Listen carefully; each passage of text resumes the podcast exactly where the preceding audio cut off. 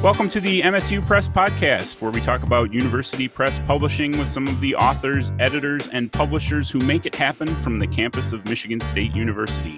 On today's episode, we're joined by Dr. Nadesh Lawtoo to discuss his book, New Fascism Contagion, Community, Myth. Thanks for tuning in.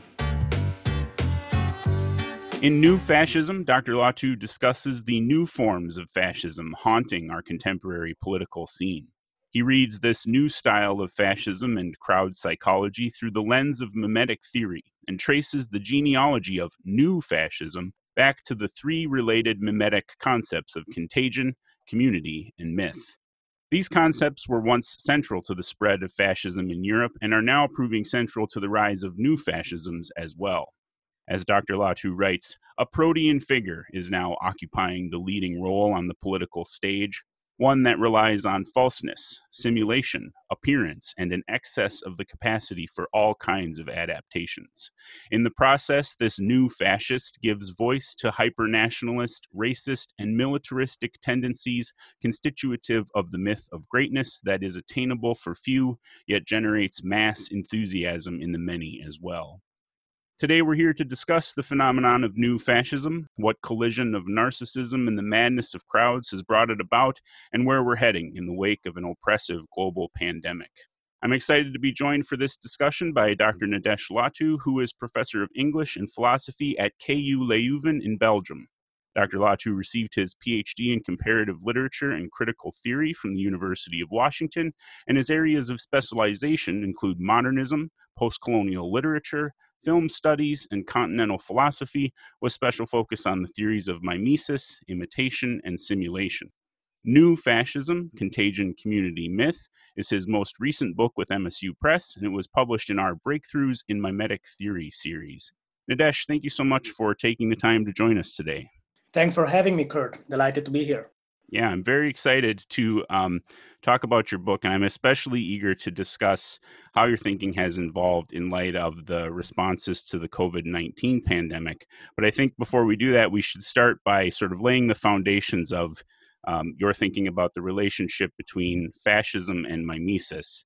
How did you come to read the phenomenon that you call new fascism through the theoretical lens of mimesis?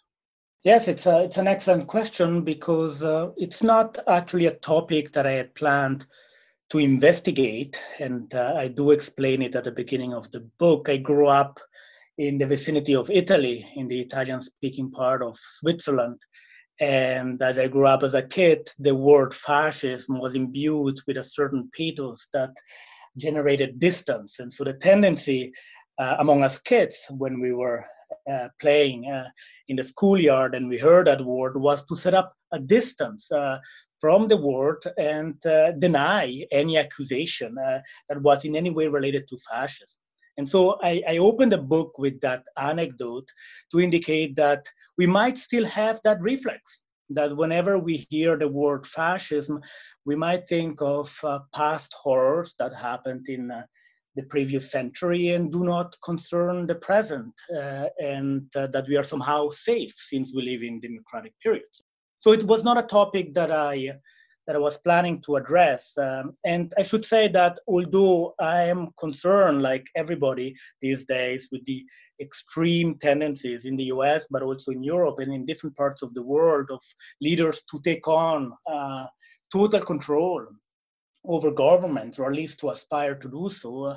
I wouldn't say that these leaders are the same as the fascist leaders of the 1920s and 30s. Uh, and that's why the new fascism in the title of the book has some brackets around the new to indicate a certain hesitation or suspension. Uh, I think that it's useful to compare uh, the present phenomenon of new fascism with the fascism of the 20s, but also look at the differences and not conflate the two movements. There was just a little detour to come to your question. Uh, I started worrying about the problematic of fascism in 2015, 2016, and I started writing the book around that time. And at, at the time, it, was still difficult to foresee uh, in the political sphere in the US, but also in Europe, how certain elections would go and uh, and I sensed that there was a danger uh, among uh, certain candidates on the far right in, in, the, in the rhetoric that they used, they seemed to be able to uh, capture uh, at the emotional level a certain energy that I felt uh, was effective. And the reason I, I, I, I, think I was prepared for that is not that I was in any way prophetic or any, anything like that, but uh, my first book was focused on the period that overlaps with fascism a modernist period that goes roughly from the 1880s to the 1940s. And I was particularly interested in, uh, as you mentioned, my background is in comparative literature, and so was moving across disciplines, uh, philosophy, literature, social theory. And I was noticing that a number of thinkers, uh, very often operating in between disciplines, were attentive to unconscious reactions that did not seem to rely on the interpretation of dreams, in order to actually work. They were atten- attentive to crowd phenomena. And it seemed that the imitation at work in the crowds, especially in the 20s and 30s, and when these crowds were under the spell of certain leaders endowed with prestige or charisma, offered a door into a more embodied notion of the unconscious that I called the mimetic unconscious. And so it was this attention to uh, mimesis in relationship to unconscious and crowd behavior that actually uh, pushed me to turn to the contemporary political scene and try to establish a continuity and a discontinuity between the rise of fascism in the 20s and 30s and what is happening now uh, on the political scene in the US and in Europe. So that was basically the initial stimulus. I should also mention that when my first book came out, uh, it, it was during the Obama period. And so it was not obvious actually to see why it was important to think about emotions and the way political leaders can rely on violent, aggressive emotions in order to establish uh, a powerful relationship over crowds. And now I think it's easier to see it, and that's one of the reasons that led me to write this short book titled New Fascism.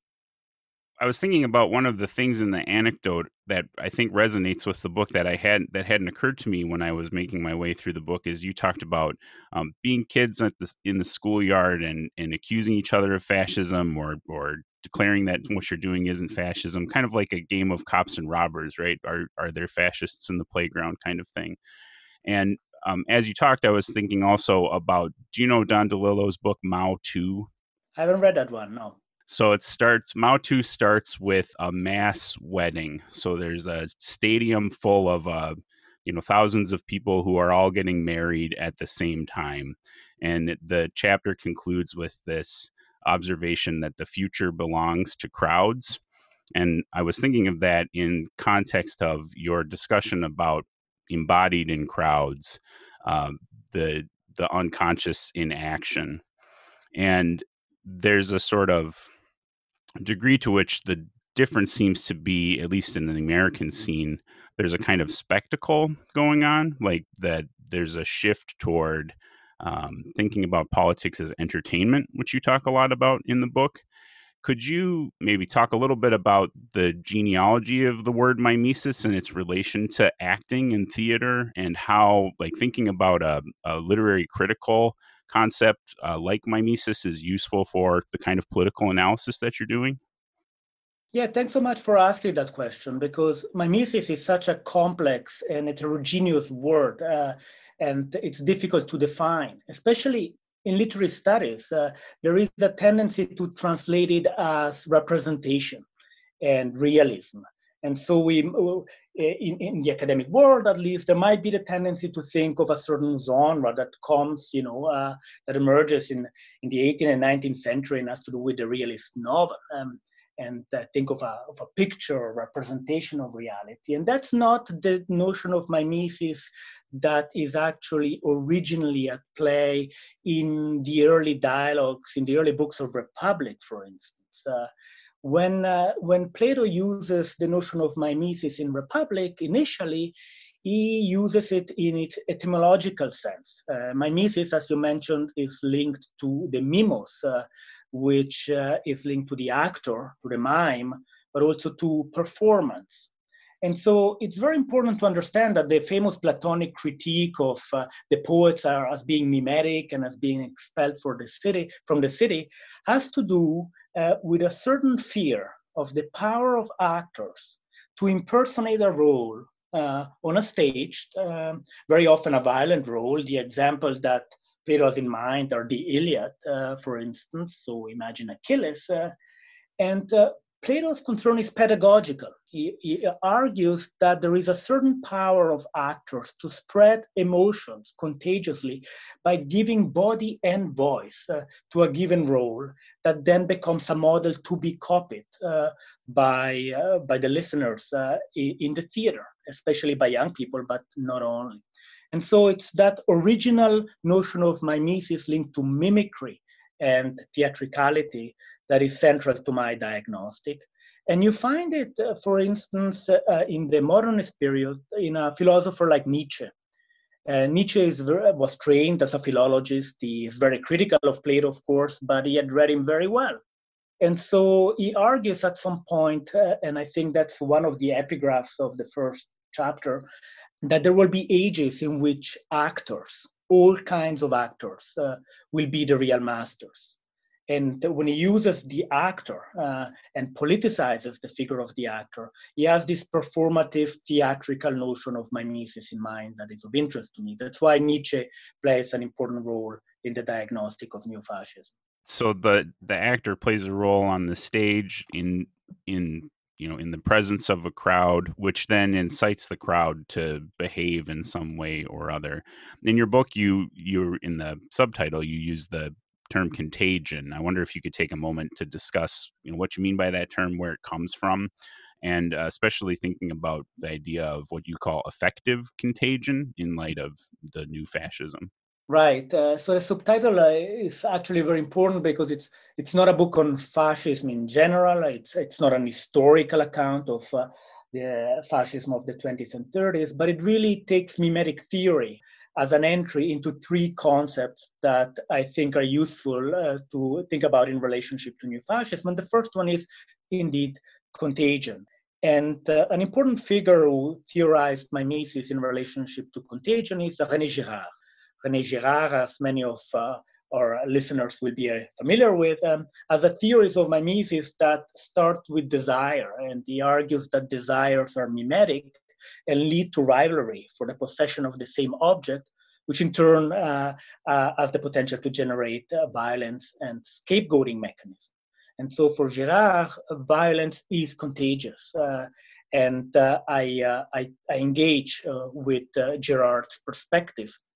And I think that what the chapter on contagion does is to establish a genealogical connection between the Girardian notion of contagion, uh, which is uh, based on mimetic desire, and a notion of contagion that, that applies to all affects, to all emotions, for good and ill. Um, so uh, emotions are contagious uh, in positive ways as well. Think of sympathy and solidarity, and we have seen that uh, with the recent spread of COVID 19, um, how people can be united contagiously in a positive way. Um, uh, fascist leaders tend to emphasize the negative, violent, and aggressive forms of contagion. Uh, and crowd psychology is a discipline that uh, emerged in the late 19th century in order to account for the strange phenomenon that was emerging at the time that when people were assembling in a city, uh, they seemed to be more vulnerable and susceptible to emotions.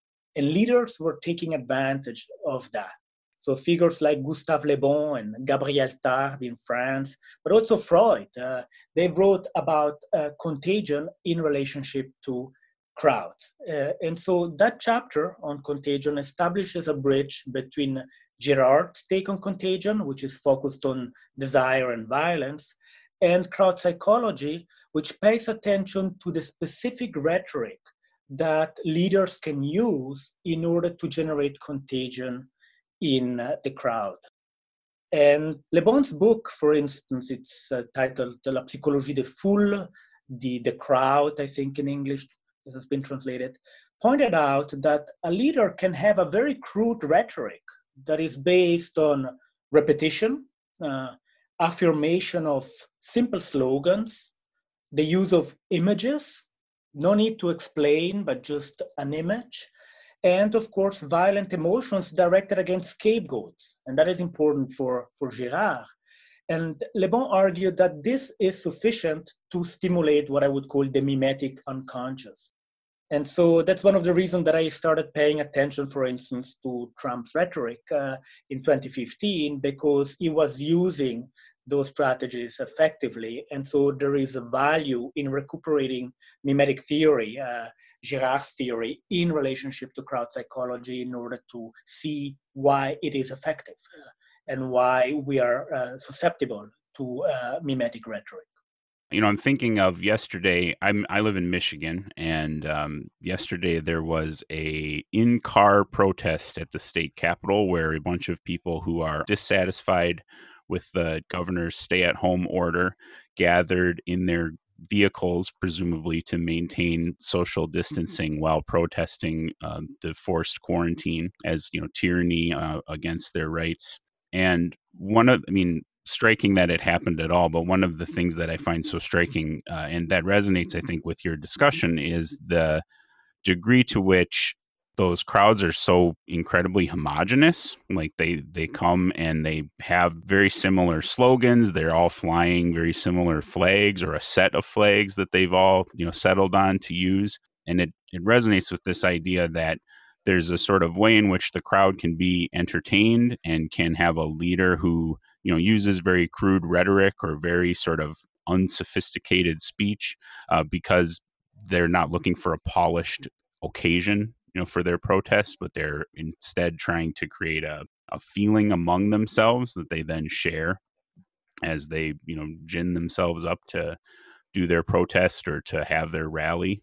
Yes absolutely. And uh, i think that the situation you describe uh, resonates with the distinction that was made uh, at the origin of crowd psychology. Le Bon famously said that we are entering the age of the crowd. Um, and uh, Gabriel Tarde, another sociologist writing at the same time, uh, corrected that statement and he said, We're actually entering the age of the public. And he defined the public as a virtual crowd, a dispersed crowd, suggesting that we don't need to actually uh, physically assemble in order to be susceptible to mimetic emotions. We can be each of us in separate cars or in, in separate apartments uh, be subjected to the same news, to the same information, to the same entertainment in order to feel that contagion. And the simultaneity of the message, uh, Tarde argued, he was thinking of newspapers. So everybody reading the same news at the same time and thinking that other people are actually reading the same reinforced that feeling of uh, community and cohesion that, uh, that is characteristic of crowd psychology. And so one of the arguments of the book is that what is new in the new fascism might be less on the side of the message. I mean, racism, xenophobia, misogyny, uh, hypernationalism, and so forth. These are fascism symptoms that are that are not new, but but in the in the new media that uh, that actually bring uh, find new ways uh, to convey messages uh, that reach us in the private sphere. I'm thinking of social media like Twitter and, and Facebook. And these media are problematic not only because they spray they spread false information, but also because they operate on algorithms that uh, tap into our ideological positions and by doing so amplify our mimetic tendencies. If I receive information that reinforces an, an existing ideological conviction, it's going to be very difficult for me as well, for anybody, to actually be critical of it. Uh, and so that is something new uh, that uh, I discuss in the book. I wonder if we could pursue that a little bit further because there's there's a strain of your thinking about what the fascist style leader does um, that says that part of its appeal is in the way that it transgresses, you know, what are taken to be norms or boundaries of of polite discourse. Um, we would in the states use the language of PC. You know, the the thing that appeals to Trump voters is that he's not politically correct, that he's willing to transgress those boundaries. And there's a, a bit of discussion toward the end of the book about the degree to which the new media has also normalized pornography to some degree or normalized uh, really like what would have in the past been rather explicit kinds of cultural content uh, and made the consuming of that you know more normal more like increase the intensity increase the availability. I wonder if you could talk a little bit about how new media has allowed that kind of fascist transgression or how it has changed the crowd dynamic in a way that newspapers or other earlier media didn't facilitate. Right. So this is a touchy issue that I discuss on the chapter in the chapter on community. And uh, for this aspect, I rely on a on a philosopher theorist named Georges Bataille. Georges Bataille was uh, writing in the 30s, and he was one of the first to actually discuss fascism. Is uh, he has an essay titled "The Psychological Structure of Fascism" that came out in the early 30s. Uh, I think it's the first essay in France that addresses how figures like uh, Mussolini and, and Hitler, he says, are totally other, and he calls them heterogeneous and he uses the language of transgression in order to account for their contagious power. Transgression of taboos that are usually respected in uh, normal times and that in, in sacred times, what he calls sacred times, drawing on Durkheim, actually it can generate a form of effervescence, also Durkheimian term. And so the link between sexuality and fascism uh, was established already in the, in the 30s and 40s and is constitutive of the old historical fascism. What I find different and new is that uh, in the digital age, with the proliferation of pornography in the internet, leaders uh, can tap into what Bataille calls the heterogeneous, uh, into transgressive, erotic, uh, pornographic material that uh, Bataille argues generates a double movement, a movement of attraction and repulsion. And uh, if repulsion is actually something that we can immediately understand in the sense that he speaks of uh, these leaders as being abject, and we have a number of examples in the media zooming in on presumed tapes with abject material and so forth that generate it's repulsive. So that the tendency is to say well you know we want to take distance just like with the word fascist. And yet bataille called attention to the fact that in this repulsion there is also a movement of attraction that can work in favor of the neo-fascist leader and so in, in the digital age, uh, I, I spent some time discussing this double movement of attraction and repulsion that we might condemn for uh, PC reasons, and we should do that. But I think a critical theorist should also acknowledge the power of attraction uh, to which we are, we are all vulnerable. And in order to counter it and see why it is effective and not simply denounce it. Uh, on the other one of the tendency of crowd psychology is always to say which is also one of the tendency of fascist psychology is to set up clear cut distinction between us and them. And so what the book attempts to do is to call attention to uncomfortable moments uh, in the psychology of fascism that forces a recognition that this distinction might not be clear cut and if we look at the culture and the heterogeneous material that proliferate on the web, then it's hypocritical to set up that distinction, uh, which doesn't mean that it shouldn't be condemned. It should be condemned. And the Me Too movement, I talk about that too, is part of that condemnation that should be stressed.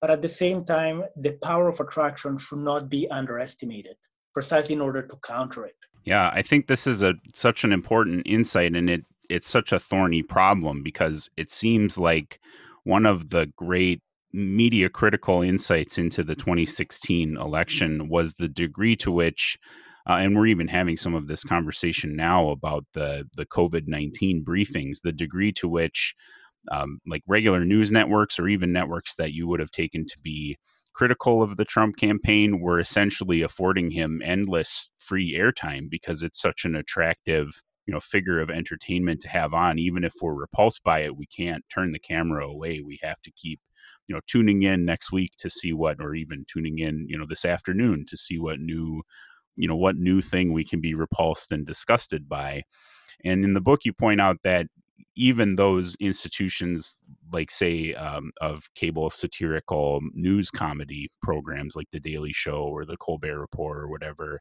they depend, in fact, on you know the the propping up of this leader in order to keep the content coming. Right. Um, here, ambivalence is a term that I, that I use. It's a psychoanalytical term, but I use it in a non-psychoanalytical sense, precisely to indicate this uh, double movement, uh, even on the side of the critique of fascist behavior. Uh, on the one hand, I have enormous admiration for uh, satirical shows, and I think they play an essential role in unmasking uh, the strategies of the actor because they are in the business of acting themselves, I think that comedians understand very well the powers of mimesis. And, and, and I have enormous appreciation for their diagnostics. The, the critique uh, concerns less the comedian themselves, but the culture of entertainment that is uh, contributing, I think, to generating a blurring of distinction between politics and entertainment and fiction uh, in a world in which politics is already uh, so much operating on the on the mode of entertainment that that can be politically problematic and actually play in the favor of the leaders that are being critiqued. So that's the ambivalence that I have with respect to satirical uh, TV news shows. Uh, and I think that once again, it's a question of distinguishing between the message and the medium. If the message might be uh, critical uh, of uh, the new fascist tendencies that are emerging, the medium might actually contributing to flattening this distinction between politics and fiction. And that I think is problematic in a, in a, in a world in which politics is already operating on the mode of fiction. But I should also say that's why, as somebody trained in uh, comparative literature and critical theory and literary criticism, I thought that coming from aesthetics, coming at politics from the angle of aesthetics, and using a concept like mimesis that is essential to aesthetics can actually contribute to our understanding of politics. So I'm not a political theorist, I'm not an historian, but I think that literary critics and theorists have something to say about politics nonetheless because it operates on aesthetic categories. You're listening to the MSU Press podcast. I'm here with Nadesh Lawtoo discussing his book, New Fascism Contagion Community Myth. You do a really good job of that in the book because I, it, it does seem like you know we're at this moment where the entertainment culture of politics is so powerful um, and seeps into every aspect of life that one wonders what can be done and what what good literary criticism in particular could do in in the face of you know the things that you diagnose as having happened. It's hard to imagine um, ways of acting but it does seem like a valuable insight to say that there's a value in unmasking this these processes for what they are so that we can better learn how to interact with them or resist them. For me the question is this tendency to embrace the us versus them kind of thinking from the opposite side. So it's easy for folks on the left to talk about Trump supporters as though they're this sort of anonymous group of mongoloid middle class white Americans how do we avoid that homogenizing our own response to the things that we're seeing in the culture? Yeah, that goes back maybe to the fact that mimesis cuts both ways. And if the subject of the book is on the negative, pathological side of uh, mimetic behavior uh, and politics, uh, we should not forget that, uh, and we see it during the epidemic crisis, that we are relational creatures. So one of the insights of the mimetic unconscious is that the unconscious is not located in personal dreams. It's located in relations with other people, uh, relations of sympathy and, and, solidarity. And that is rooted in our nervous system as much as the aggression and violence. Uh, there is a struggle between these two tendencies uh, in uh, uh, mimetic uh, animals like humans. And so being able during a crisis, for instance, to, to join forces, even from a distance, using digital media, which in themselves are not good or bad. The, the use that we are doing now, I'm in Germany and you are in the States and we are having a conversation uh, and we are trying to put it to productive pedagogical use. It's just one of the many examples of people uh, using new technologies in order to develop uh, bonds of solidarity. And uh, in the book, I use this old image of the allegory of the cave. Um, saying that yes, we are a little bit like those prisoners uh, at the bottom of a cave, constantly looking at shadows and mistaking them uh, for reality. And, but we are also equally connected uh, in that cave. The chains uh, not only chain us to the uh, shadows, but also to each other. And uh, in the book, I have a discussion with political theorist William Connolly, uh, that ends the book. And uh, we try to discuss, uh, uh, he has written a book on fascism as well, titled Aspirational Fascism, which in many ways is a companion to, to my book. And uh, we are discussing positive strategies that are essential in an age which is plagued by crisis. Fascism thrives on crisis. The coronavirus is an example, but uh, the uh, climate crisis is, uh, is one that uh, is not as discussed as it should be and will certainly play in favor of neo fascist uh, leaders. And uh, in periods of crisis, it is essential to move away from uh, the crowd psychology that promotes violent, aggressive behavior and look for these alternative forms of mimetic connections that promote solidarity and uh, compassion. Uh, and uh, that is something that is actually visible when we see suffering uh, close to us. Uh, the examples in Italy, uh, people kind of cheering on balconies and generating support. There is an enormous power in people coming together for positive reasons as well, even if there is a distance at play. And I think that's the direction that needs to be explored in uh, the age of the Anthropocene.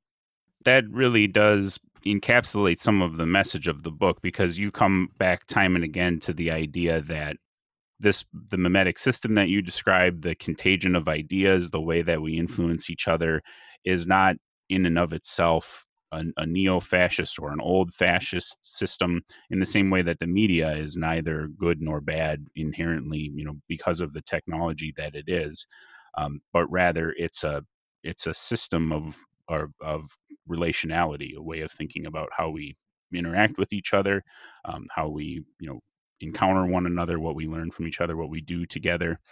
One question that i wanted to pursue on the back of that is mm-hmm. thinking about the the role of the ego. Your first book is called The Phantom of the Ego, um, and as you write in the mm-hmm. section about Plato's cave, there's a sort of degree to which the neo-fascists depend on an ability to dispossess the individual of its ego and replace it with uh, what you describe as a light hypnotic trance, uh, so that folks are acting even against their own interest what where does the the ego the individual self fit in your model of contagion and community right it's a great question um, so it's true that on on one side the focus of the book is to pay attention to what you could call the irrational uh, side of uh, human beings, what I call Homo mimeticus. We are not only Homo sapiens, uh, we are also emotional creatures that can be easily manipulated by emotions, and it's important to be aware of that. But uh, to be aware in order to counter a certain idealization of uh, uh, human rational faculties, which uh, doesn't live up to the facts. Uh, if you look around, uh, it's difficult not to see how the ideal is far removed from the reality. At the same time, I, have spoken of this movement of attraction and repulsion in, uh, in Bataille, for instance. Um, Nietzsche has a similar phrase uh, uh, uh, which generates a double movement. He, he, speaks of pathos of distance. And that is one of the core concepts of the mimetic unconscious. That is, on the one hand, the mimetic unconscious is open to pathos, is open to emotions, is prey to affects that take possession of the ego, generating copies or simulacra of other egos, especially in in a crowd. But that doesn't take away uh, humans' capacity to put themselves at a rational distance from those emotions. Pathos and distance can operate simultaneously. Uh, and uh, what I'm advocating is not an irrationalism. It's not the idea that, oh, we are irrational creatures and there is nothing to do about it. I wouldn't be writing a book about would that be the case. Uh, we are indeed capable of taking distance and promoting positive modes of mimetic behavior, as I argued. And so the ego plays a role in that choice. I think that there is a degree of choice, uh, even in an algorithmic world in which we are fed the uh, news that already, you know, we are already uh, predisposed to receive. There is the possibility to choose uh, what media we follow, what radio programs we listen to, what newspapers we read, and that is increasingly important in a period of crisis. We see with, with the coronavirus, uh, in order to resist panic, uh, it, it is so essential to uh, pay attention to the virologist and epidemiologist who give us the information. If we have the information, there is no need to panic, uh, but we follow the rules uh, in that particular case. So I think that is a lesson that is particularly essential in uh, periods of crisis like uh, right now. And in a way, the, the viral contagion of the coronavirus uh, amplifies the importance to pay attention to the positive uh, and, of course, pathological dimension of uh, emotional contagion, which is what my book is about. Thank, thank you for that. I, I am thinking a little bit about um, pushing pushing a little bit further on the question because I do want to believe in you know the freedom of choice and our ability to seek out sources of information that we can trust and act according to the best you know evidence that we can find as one of the mm-hmm. things that i've been sort of attending to even before all of this mm-hmm. happened is the degree to which we are comfortable offloading moments of choice to algorithms or to our mm-hmm. technology and it's been going on in asia for a, a long time and in the wake of the pandemic, it's been cranked up. So now uh, there are QR codes that you can use to just to determine the status of a particular um, individual. Like, was this person infected? The QR code will tell you if they've been um, if they've recovered from an infection, and then that translates into social policy. So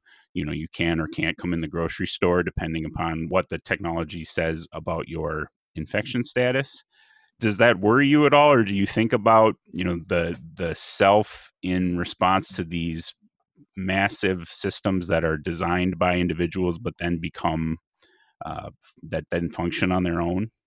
Yes absolutely. I'm, I'm worried about that and that's one of the reasons that i keep writing about mimesis uh, and that i think that mimesis is such an important concept to, to rethink in uh, the digital age.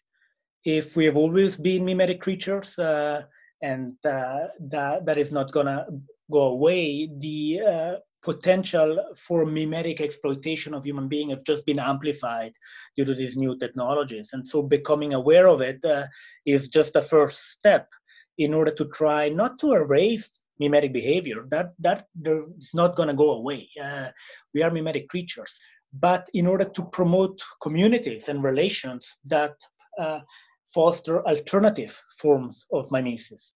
So I'm absolutely worried. I think that the, everybody should be uh, worried, but precisely for that reason, we have no choice. Uh, there is no possibility of just bringing you know, apocalyptic despair. I think that we can start with the mimetic relationship that we have, or children if we have children, students if you're teachers, friends, uh, and work from the bottom up uh, and uh, promote the forms of mimetic behavior that can counter uh, those new technological developments. And technology, uh, as I said, is neither good uh, nor bad. It depends on how we manage to actually use it.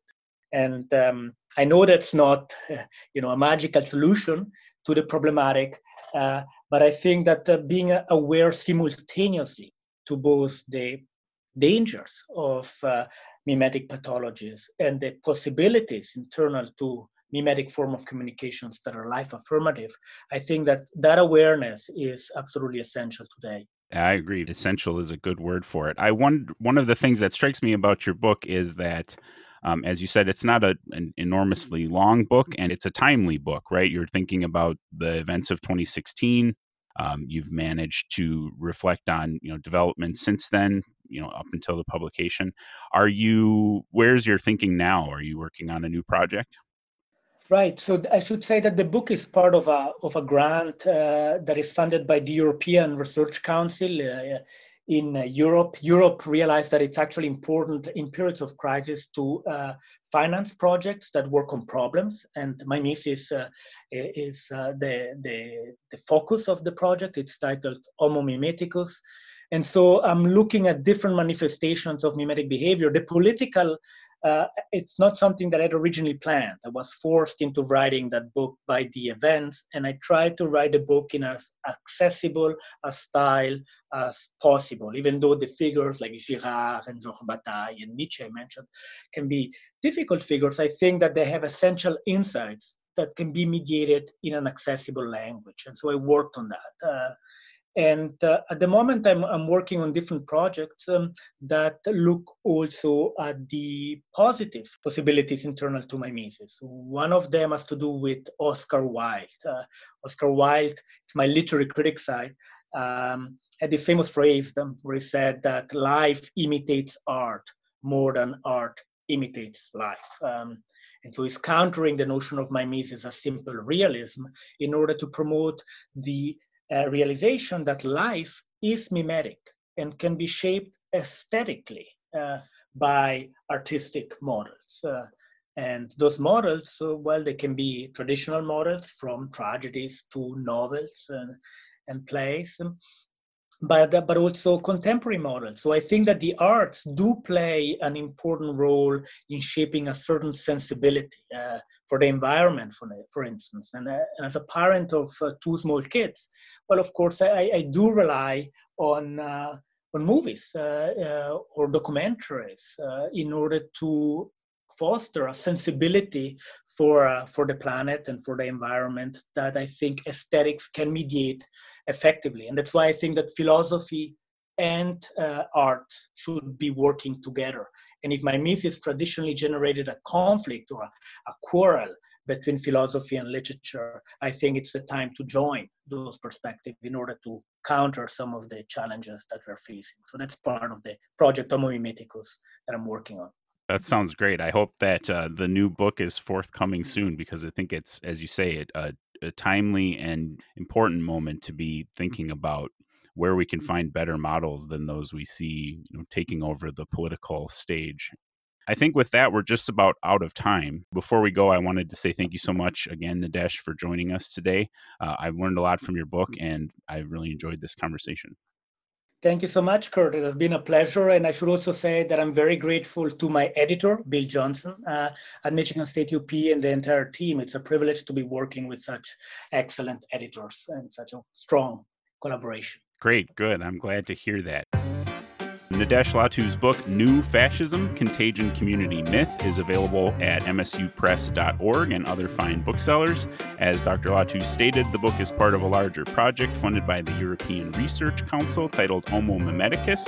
You can learn more about that project at homomimeticus.eu and at HOM underscore project on Twitter and on Facebook at HOM Project ERC. Professor Lawtoo is on Twitter at nadesh.latu, and you can connect with the press on Facebook and at MSU Press on Twitter, where you can also find me at Kurt Milb. The MSU Press podcast is a joint production of MSU Press and the College of Arts and Letters at Michigan State University. Thanks to Daniel Trago, Mediha Gos, Dante Smith, Kylene Cave, and the team at MSU Press for helping to produce this podcast. Our theme music is Coffee by Cambo. Thank you all so much for listening and never give up on books.